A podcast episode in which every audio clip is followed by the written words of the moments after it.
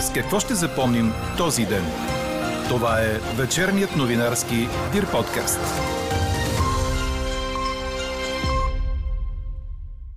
С това, че има такъв народ създадоха прецедент и поставиха в шах прависти и конституционалисти.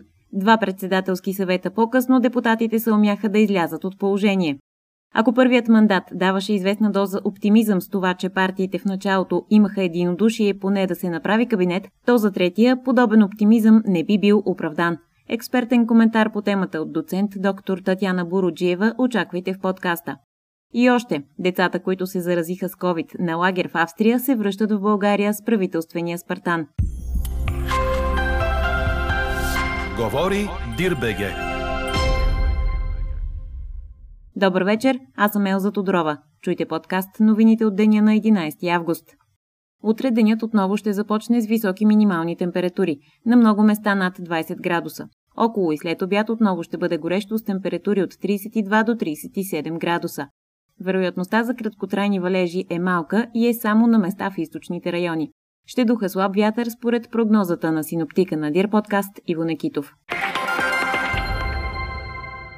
След две заседания на председателския съвет в парламента, депутатите намериха изход от безпредседентната ситуация, в която се озоваха след като има такъв народ обяви вчера, че няма да подложи на гласуване своя проекто кабинет, а Пламен Николов отегли съгласието си да бъде избран за премьер с мотива лични причини. Прие се решението, което от практикуващите юристи изразихме становище още сутринта, че трябва да има крайен акт на събранието, той трябва да бъде решение, то трябва да бъде гласувано и това трябва да стане в зала с дебати. И това ще стане утре сутринта, вероятно като първа точка от дневния ред, за да можем да подготвим проект за решение и той да бъде максимално грамотен. Така че изчистихме този въпрос.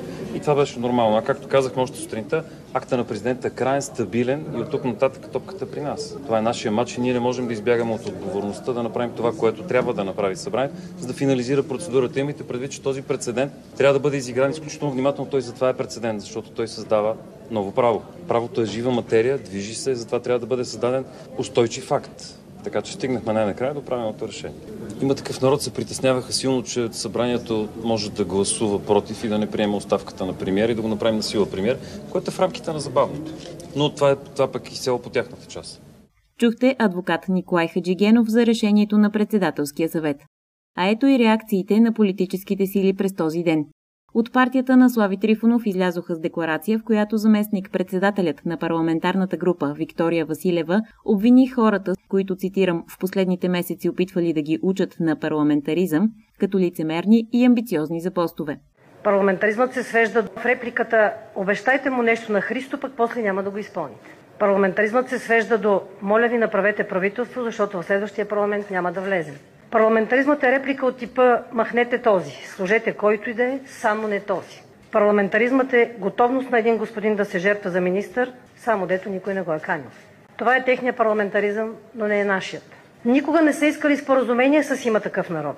Доказаха го всички с взаимно изключващите се изисквания, които поставиха. Страхотен парламентаризъм, дами и господа. От изправи се БГ ние идваме също изостриха тона срещу има такъв народ, но все пак дадоха заявка, че ще положат усилия за да се сформира правителство с третия мандат, независимо на коя политическа сила ще бъде връчен той. Лидерът на БСП Корнелия Нинова призова има такъв народ да не налагат разделителни линии. Третия мандат е кризисен, но е и възможност. Възможност да решим всички тези проблеми, за които говорих в началото. Възможност да дадем тази стабилност на държавата и сигурност на хората. За съжаление, уважаеми колеги, от вчера отново започнахте да налагате разделителни линии. Не го правете, защото това минира възможности за България. А лидерът на ДПС Мустафа Карадая призова партиите да си вземат полука и да забравят за политическия реванш. Политическите партии да си вземат полука, да загърбят егоизма си, да седнат и да определят националните приоритети, да разговарят за политики. Забравете за политическия реванш, който търсите. Забравете за разделението и омразата. Бъдете на висотата на своите отговорности и работете за България. За разговори призова и съпредседателят на Демократична България Христо Иванов. Просто изисква колегите от има такъв народ да разберат, че трябва да има разговор, че трябва да има преговори, както се прави в, в парламента. Все още се надявам, че здравия разум ще, ще наделе там. Иначе, като ме питате какво ще стане, ако не се реализира третия мандат, то Конституцията го казва избори. Но не бива да тласкаме страната. Днес има над 800 души заразени. И докато останалите политически сили в парламента видяха надежда във възможността да се изпълни третият евентуален мандат, от ГЕРБ изненадаха с решението си какво биха сторили, ако получат втория. Ако дойде нашия ред да получим мандат, ще предложим на парламентарната група за министър-председател Дани Митов и ще представиме отпред пред президентството състав на кабинет, за да могат хората да сравняват това, което предлагаме ние с всички останали и веднага ще върнем мандат. Така както сме заявили. Така както сме заявили, искаме да стоиме много далеч от всичко, което се случва в българската политика в този момент. Партиите вече започват да действат предизборно, коментира пред Дирбеге политологът доцент доктор Татяна Бороджиева.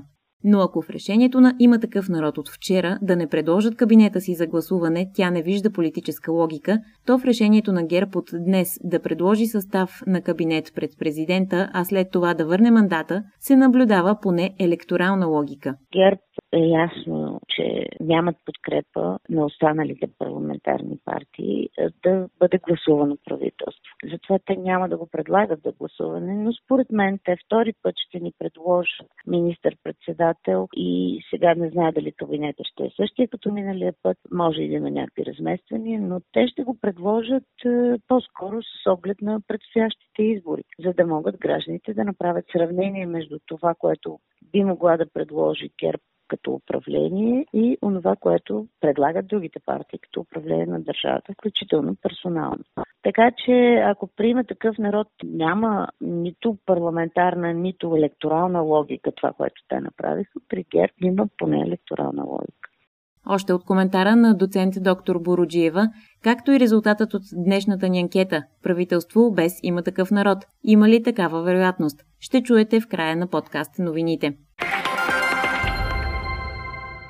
Джевдет Чакаров от ДПС оглави комисията за Буджака, а Любен Дилов от ГЕРБ е негов заместник, след като създаването й получи единодушна подкрепа на всички депутати в парламентарната зала, предхождани от горещи дебати. Членове на тази комисия са Тошко Юрданов и Станислав Балабанов от Има такъв народ, Младен Шишков от ГЕРБ, Севим Али от ДПС, както и по двама депутати от БСП, Демократична България и Изправи се БГ Ние идваме. Цел на комисията ще е да се установи кое правителство е разрешило строежи по защитената територия на полуострова, както и законни ли са намиращите се там сгради. Какво не се случи днес? Заразените с COVID-19 ученици, които са на лагер в Кнапенберг, все още не са се прибрали в България.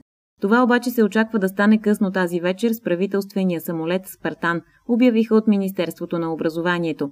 От ведомството са осигурили автобус за превоза на децата до Благоевград с уточнението, че ще бъдат спазени противоепидемичните изисквания. Другите деца от езиковия лагер, които са с отрицателни тестове за COVID, ще се приберат от Австрия с автобус. Заразените са само с леки симптоми и се чувстват добре. Самата група включва 51 ученици и двама ръководители от езиковата гимназия Людмил Стоянов в Благоевград. Междувременно у нас протестиращи блокираха движението на Орлов мост в София като част от протеста на Българската асоциация на заведенията заради намеренията за затягане на мерките в столицата. Такива протести бяха организирани и в Бургас, Варна и Пловдив – въпреки че от Здравното министерство уточниха, че затягане на мерките ще има едва, когато дадена област е над 14 дни в оранжевата зона. Пожар избухна преди обяд до вилната зона край Харманли на площ около 800 декара. Засегнал е три вили, като едната от тях, която е необитаема, е изгоряла напълно.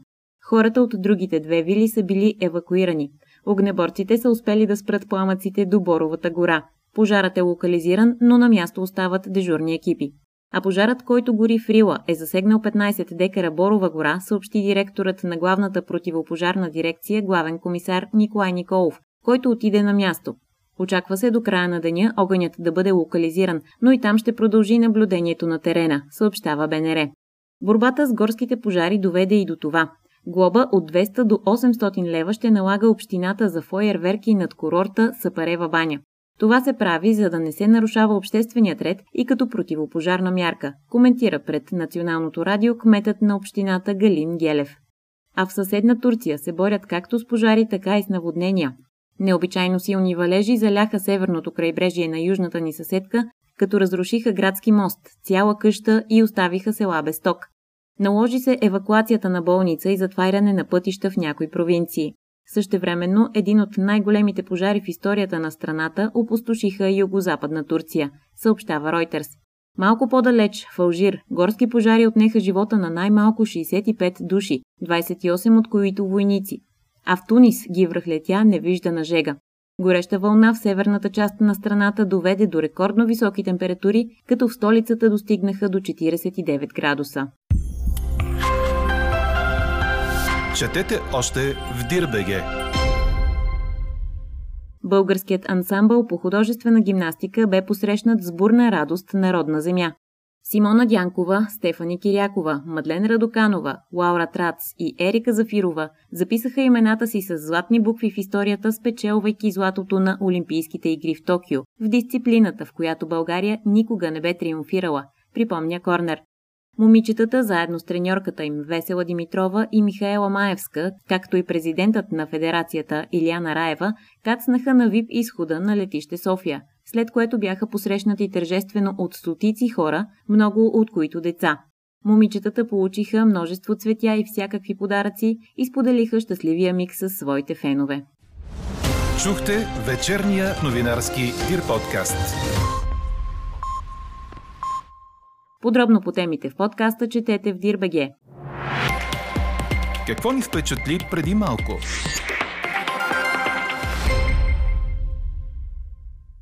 Властите в Северна Германия призоваха хиляди жители да се вакцинират отново срещу COVID-19, след като полицейско разследване разкри, че медицинска сестра от Червения кръст може да ги е инжектирала с физиологичен разтвор, вместо с вакцина, съобщава Reuters.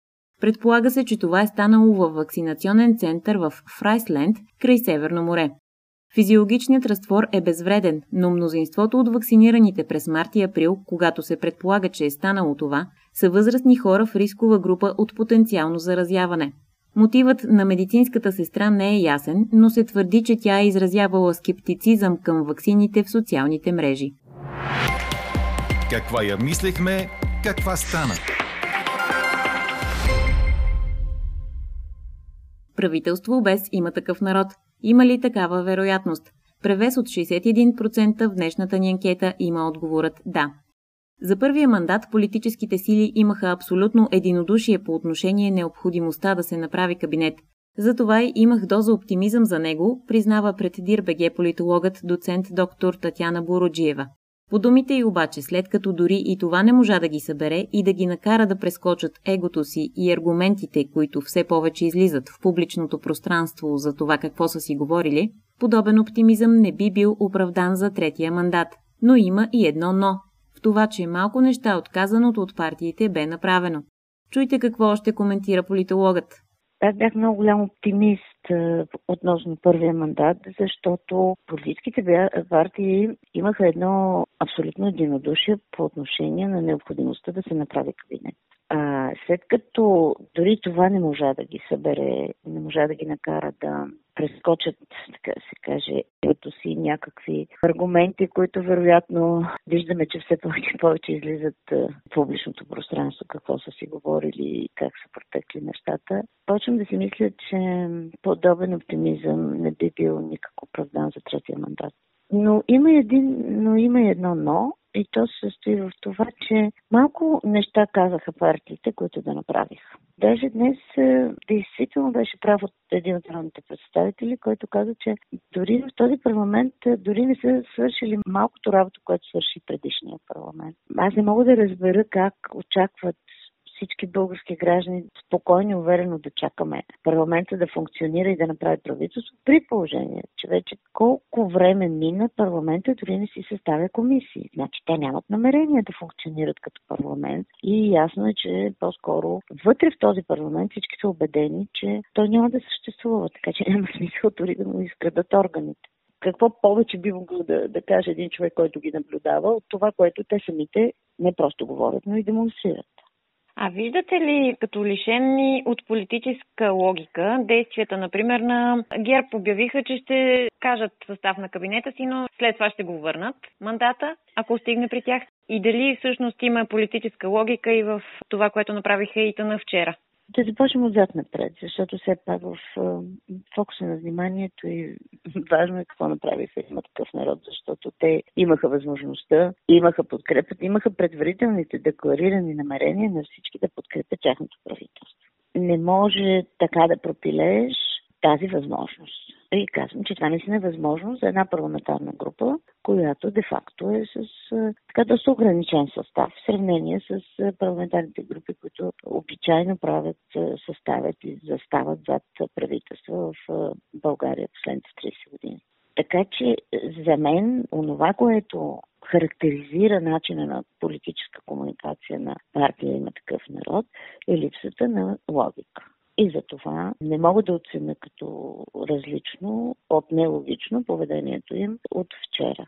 Те бяха задължени, след като толкова време консултираха, след като толкова време разместваха, след като толкова наистина се съобразяваха и вземаха предвид най-различни предложения от партиите, с които си говориха, според мен те бяха задължени да го внесат този кабинет да бъде гласуван защото тогава чисто политически резултат от това гласуване щеше да бъде в някакъв смисъл в тяхна полза. Сега при тях остават само вредите и щетите от опита им да направят кабинет и провала на този опит. Що се отнася до ГЕРБ, вижте, партиите започват вече да действат предизборно. ГЕРБ е ясно, че нямат подкрепа на останалите парламентарни партии е, да бъде гласувано правителство. Затова те няма да го предлагат за гласуване, но според мен те втори път ще ни предложат министър-председател и сега не знае дали кабинета ще е същия като миналия път, може и да има някакви размествания, но те ще го предложат е, по-скоро с оглед на предстоящите избори, за да могат гражданите да направят сравнение между това, което би могла да предложи ГЕРБ като управление и онова, което предлагат другите партии като управление на държавата, включително персонално. Така че ако приема такъв народ, няма нито парламентарна, нито електорална логика това, което те направиха. При ГЕРБ има поне електорална логика. Има. Мисля, че парламентарно е логично да няма такова гласуване, защото ГЕРБ не са заинтересовани от баване на мандатите и от протакане на процедурите. А с положителен или отрицателен знак според вас е подкрепата, която има такъв народ, дават на президента за предстоящите избори? Изборите и кампанията още не е започнала. Аз съм убедена, че във всяка предизборна кампания, включително и в тази, която предстои за президентските избори, всичко е въпрос на интерпретация. Коя интерпретация ще доминира положителната или негативната, зависи вече от е, участниците и от е, разположението на силите в е, избирателите. Лично аз смятам, че при едни мажоритарни избори не е толкова важно какви апели ще отправят партиите към своите избиратели, тогава, когато не се кандидатира директно някой от лидерите на партия за избор гражданите, които гласуват за тези партии, които няма да издигнат кандидати, те са част от хората, на които ще въздействат другите. Тоест, това, което искам да кажа е, че много по-важно е какво влияние ще окаже президент Раде в качеството си на кандидат за втори мандат върху избирателите на има такъв народ, през кампанията, през позициите си, през участието си в дебати, отколкото какво ще апелира лидерството на има такъв народ. Дори партии, които функционират от десетилетия, които имат а, така, поддържат структури, които функционират като обичайните партии, трудно могат по подобен начин и с подобно действие могат да прехвърлят своите гласове върху кандидат мажоритарен, който не е от тяхната партия, камо ли за една партия, като има такъв народ, която, така се каже, може би ще остане в анализите на българската партийна система, като партията, която най-дълго време съществува без да функционира като партия те още от 2018 година правиха кастинг за тази партия. И виждаме, че три години по-късно продължават да не функционират като партия, като точки, които се активизират около хора по време на избори. Така приключва днешната ни анкета. Новата тема очаквайте утре в 12. Приятна вечер! Слушайте още, гледайте повече и четете всичко в Дирбеге.